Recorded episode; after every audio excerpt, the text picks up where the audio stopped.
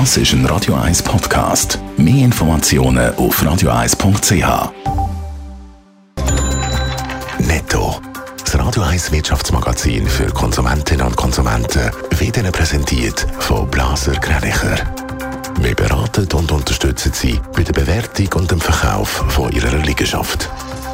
blasergreinicher.ch Dave Burkhardt. Der Pharmakonzern Roche plant Änderungen im Verwaltungsrat. An der Generalversammlung im nächsten März soll unter anderem der Mark Schneider neu im Verwaltungsrat gewählt werden. Er ist seit 2017 CEO vom Nahrungsmittelkonzern Nestle. Das teilt Roche heute in einer Mitteilung mit.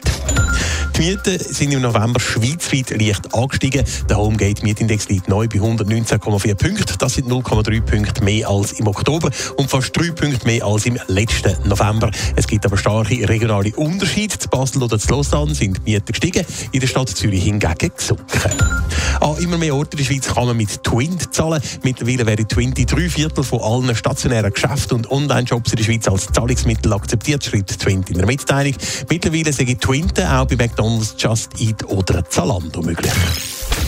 Das EU-Parlament wird von einem Skandal erschüttert. Es geht um Bestechung, es geht um Geschenke und Korruption. Heute geht der Fall im EU-Parlament weiter, Dave Burkhardt. Heute geht es im EU-Parlament offenbar um die definitive Absetzung von der Eva Kaili. Die 44-jährige Politikerin steht im Zentrum von dem ganzen Skandal. Ihre und vier weitere Personen, unter anderem auch ihrem Lebenspartner, wird vorgeworfen, sie hätten sich von Katar bestechen lassen. Besonders Brisanz kommt das Ganze rüber, weil Eva Kaili eine von 14 Vizepräsidentinnen ist vom EU-Parlament, also nicht einfach irgendjemand dort rein.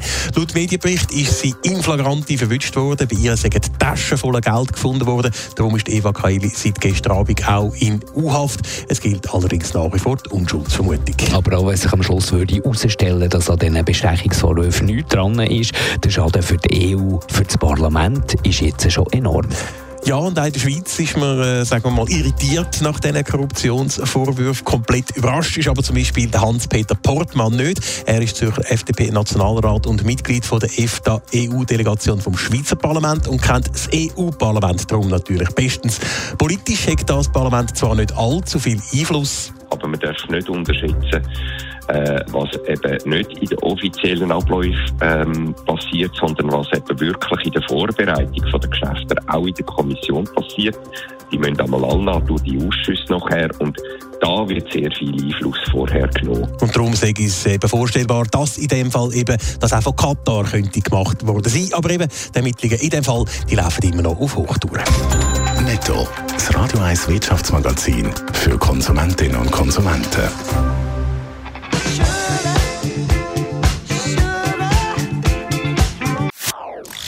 Das ist ein Radio 1 Podcast. Mehr Informationen auf radio1.ch.